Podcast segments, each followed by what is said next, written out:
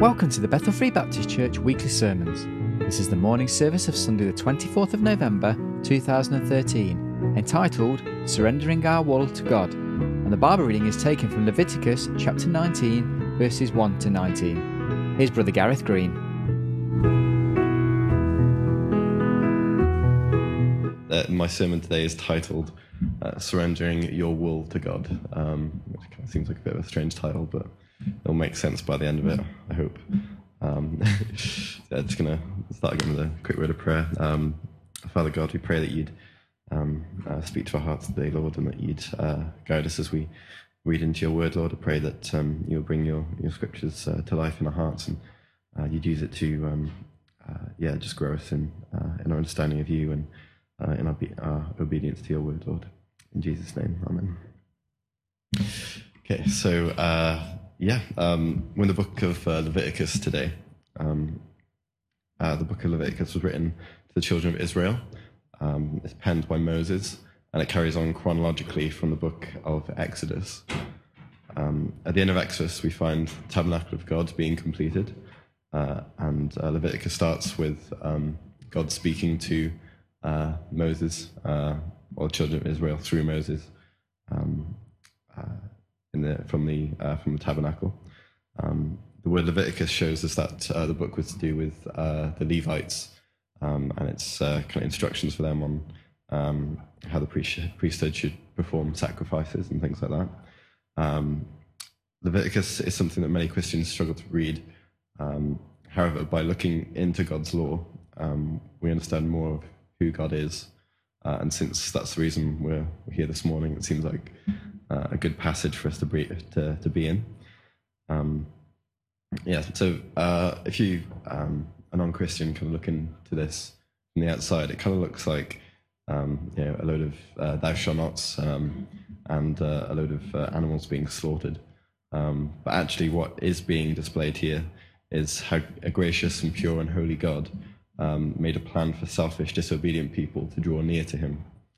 Um, this isn't to say that God said, "Do this, and I will love you."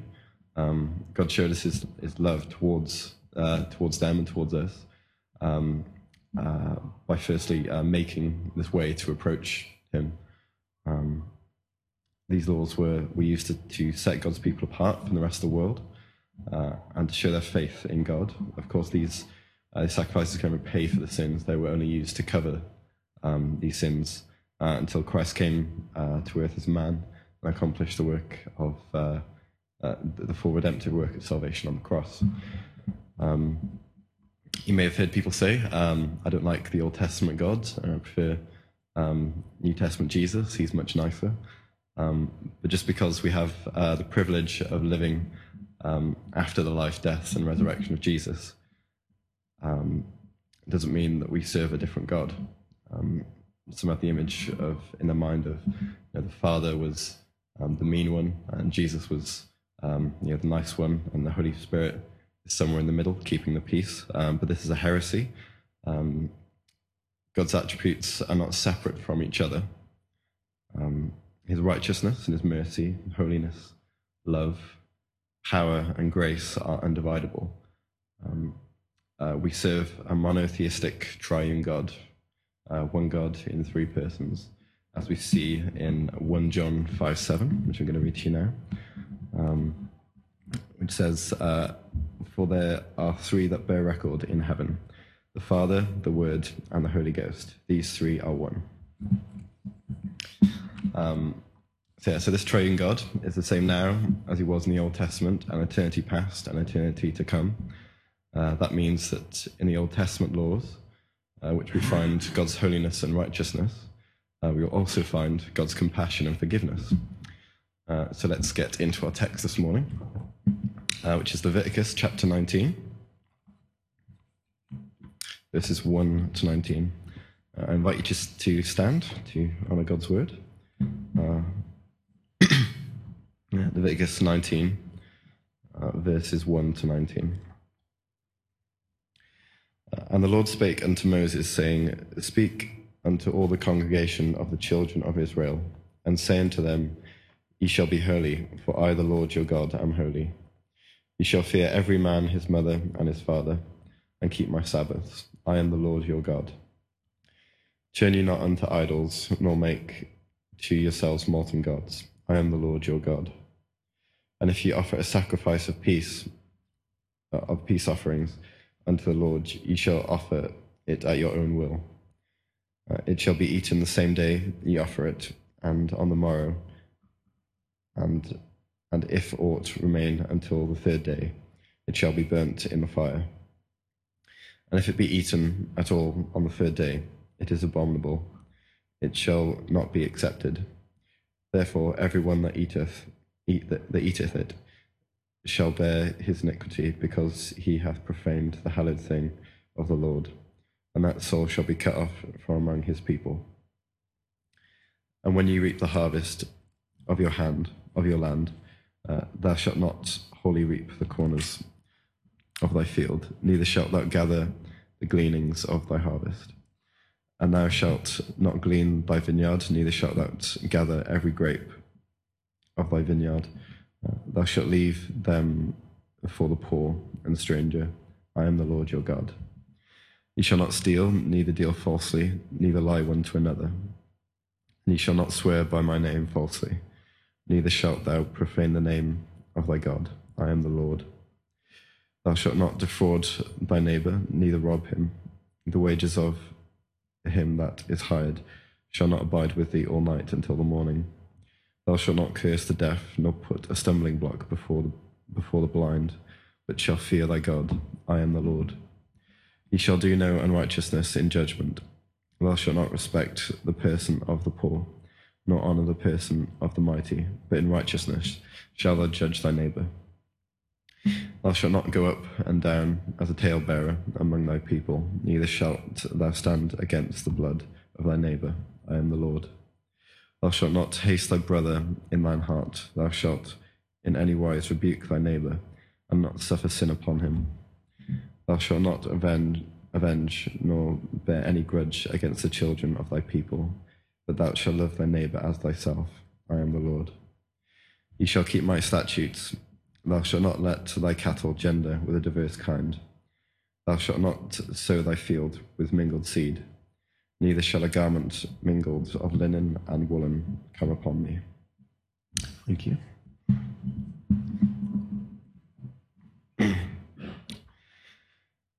Yeah, um, it seems that the purpose of these commandments is found uh, back in verse 2 of our passage.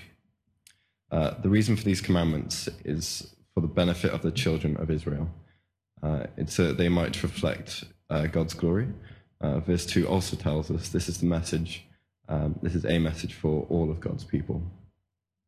Uh, in chapter 19, the words, I am the Lord and I am the Lord your God, are repeated 16 times in total.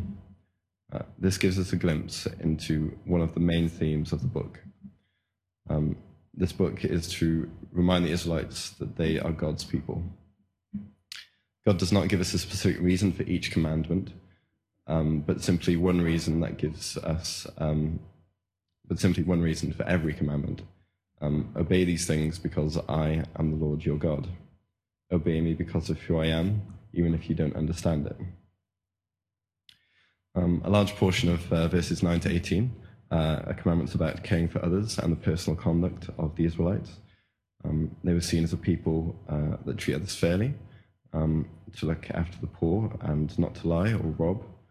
Um, unbelievers would uh, see these things and know that um, they were different, they were countercultural, uh, they were radical. Um, but the main verse of focus today is verse 19. Um, it talks about various types of mixing, uh, mixed breeding, mixed seeds, uh, and mixed fabrics. Um, I've never met anyone that says uh, their life verse is in Leviticus 19. Um, um, it doesn't seem to have any uh, excessive amount of spiritual application to New Testament believers. Um, so, does this law really point us to Christ, as Galatians 3:24 says it does? Um, let's read uh, Psalm 19. Psalm 19, verses 7 to 10. It says, um, the, lo- the law of the Lord is perfect, converting the soul. The testimony of the Lord is sure, making wise the simple. The statutes of the Lord are right, rejoicing the heart. The commandment of the Lord is pure, enlightening the eyes. The fear of the Lord is clean, enduring forever. The judgments of the Lord are true and righteous altogether. More to be desired uh, are they than gold, yea, they than much fine gold, sweeter also than honey and the honeycomb. So, this law, in fact, the whole book of Leviticus and the whole Bible um, is given to us to meditate upon. Um, it is more beneficial for us, uh, our spiritual health, um, to meditate on priests cutting animals into little pieces um, and, uh, yeah, uh, burning them and sprinkling their blood um, than it is to be thinking about the Great British Bake Off or the Queen or the Teletubbies. Um, those things will pass away, but the law, God's word, uh, will not pass away, as Jesus tells us in Matthew uh, 24, verse 35. Um, I've not found anything to suggest that there was a specific punishment for uh, for this action. Uh, similarly, where it's mentioned again also in Deuteronomy 22, verse 9 to 11, uh, there doesn't seem to be a specific punishment associated with not keeping um, with not keeping this command. Uh, but the sacrifice needed for this sin um, would have been the general sacrifice of atonement. Um, there are a number of speculations about this uh, this command, uh, about why it may have been given. Um, possibly uh, Leviticus 13, verse 52 to 55, uh, reveals to us that um, keeping the fabric the same throughout the garment um, may have helped the priests identify changing colors and size of contaminations. Um, leprosy may have been uh, may have behaved differently in the two fabrics, uh, and therefore, if um, uh, therefore, it's possible that using mingled fabrics in the clothing um, would have made their job harder. Um, another speculation is that uh, that we see in Leviticus 14:8. Um, there's a lot of wash, washing of self and garments uh, involved in these um, when people come into contact with infections. Um, and so, uh, yeah, there's a lot of washing of the garment. And if the fabrics were mixed, it's possible that um, one would dry faster than the other, and the fabrics would um, become damaged. And um, yeah, it's possible that the consequences for not obeying this command, punishment themselves, um, you lose your clothes. Um, another possible reason is found in Leviticus 18, verse 3. Um, God wanted his people to be separate from the Egyptians uh, and the Canaanites. Um, in the book Think Christianly, uh, Gordon Fee and Douglas Stuart suggest um, these and other prohibitions were designed to forbid the Israelites to engage, to engage in fertility cult practices of the Canaanites.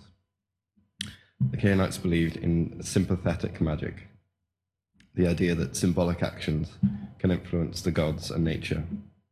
Mixing animal breeds, seeds, and materials was thought to marry them uh, so as magically to produce offspring. Uh, this is agricultural bounty in the future. Um, so, yeah, so Leviticus 19, uh, verse 4, tells us that we should not turn to idols. Uh, the mixing of fabrics uh, could have been action of turning to idols to fulfill their needs and not God. Excuse me, Do you have any water? Maybe not. Never mind. I'll, I'll be all right. um, uh, whatever other reasons there could have been for these commands. Um, uh, yeah, so whatever other reasons there could have been for these commands, um, it's clear that the main and most important reason um, is again found in verse 2. which says, Be holy, for I am holy. Um, Christ died on the cross for the sins of those who repent and put their trust in him. Uh, did Christ really die on the cross? Um, partially because um, people mixed wool and linen fabrics. Um, yes, in fact, uh, because it's been commanded in two separate occasions, um, both in Leviticus 19 and in uh, Deuteronomy 22. Thank you um, it's safe to say that this was a recurring sin in the lives of some of God's people, and therefore Jesus did die to take the wrath of God for these sins. It seems to be uh, a specific command for a specific age and context. The temptations of, and practices uh, may change, but the overall message uh, is the same. God does not want us to bow to any other strange gods um, or practices. If we want to be God's people, uh, we need to, to, not worship other gods. Uh, we need to be set apart from the, from the world. Uh, the world needs to see something different in us. Uh, if someone looked at your life, um, would they see a good example of a Christian life?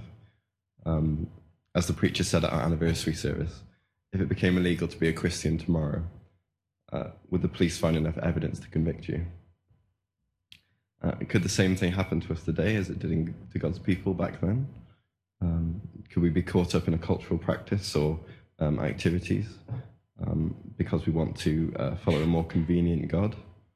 Um, perhaps there's something that uh, you're finding uh, more pleasure and comfort in um, than you are in God. Um, would you be willing to give that up, uh, give up that pleasure or that activity or that object if God was asking you to? Uh, maybe you don't want to give this thing up because uh, no one has given you a good reason to do so. Um, but uh, we see that um, Leviticus repeat, repeats to us throughout this chapter the Lord is our God. We are to obey these things because the Lord is our God, um, even if we don't understand the reasons fully. Uh, and now this morning, uh, we find ourselves in chapter 19, some 3,400, 3,500 years later. Um, so, what relevance does Leviticus 19 have to us today uh, as Christians? Um, what relevance uh, does the law have? Um, and what does this verse um, teach us about who God is? Uh, Malachi 3, verse 6, tells us that God never changes. Um, he is the same yesterday, today, and forever. Uh, we sang songs of worship moments ago to, uh, to the God of both righteousness and forgiveness. Uh, since we serve an unchanging God, uh, it's safe to say that God has not changed. uh, it's safe to say that God has not changed his mind about the law. Uh, so, why do we not follow the law now? Because the law was and is a sign that points us to Christ. Let's read uh, Galatians 3, verse 24. It says, uh, Wherefore, the law was our schoolmaster to bring us unto Christ, that we might be justified by faith. So we've all broken the law. Um, we've all failed to live um, a life like that of Jesus Christ. We've all lied uh, and stolen uh, and worshipped other gods instead of the true and living God. Let's think about who God is for a moment. Uh, God spoke creation into existence. God tells the atoms in your body uh, to stay together, and they bow and say, Yes, Lord. God tells the waves of the ocean to go up to a certain point and to go no further, and they bow and say, Yes, Lord.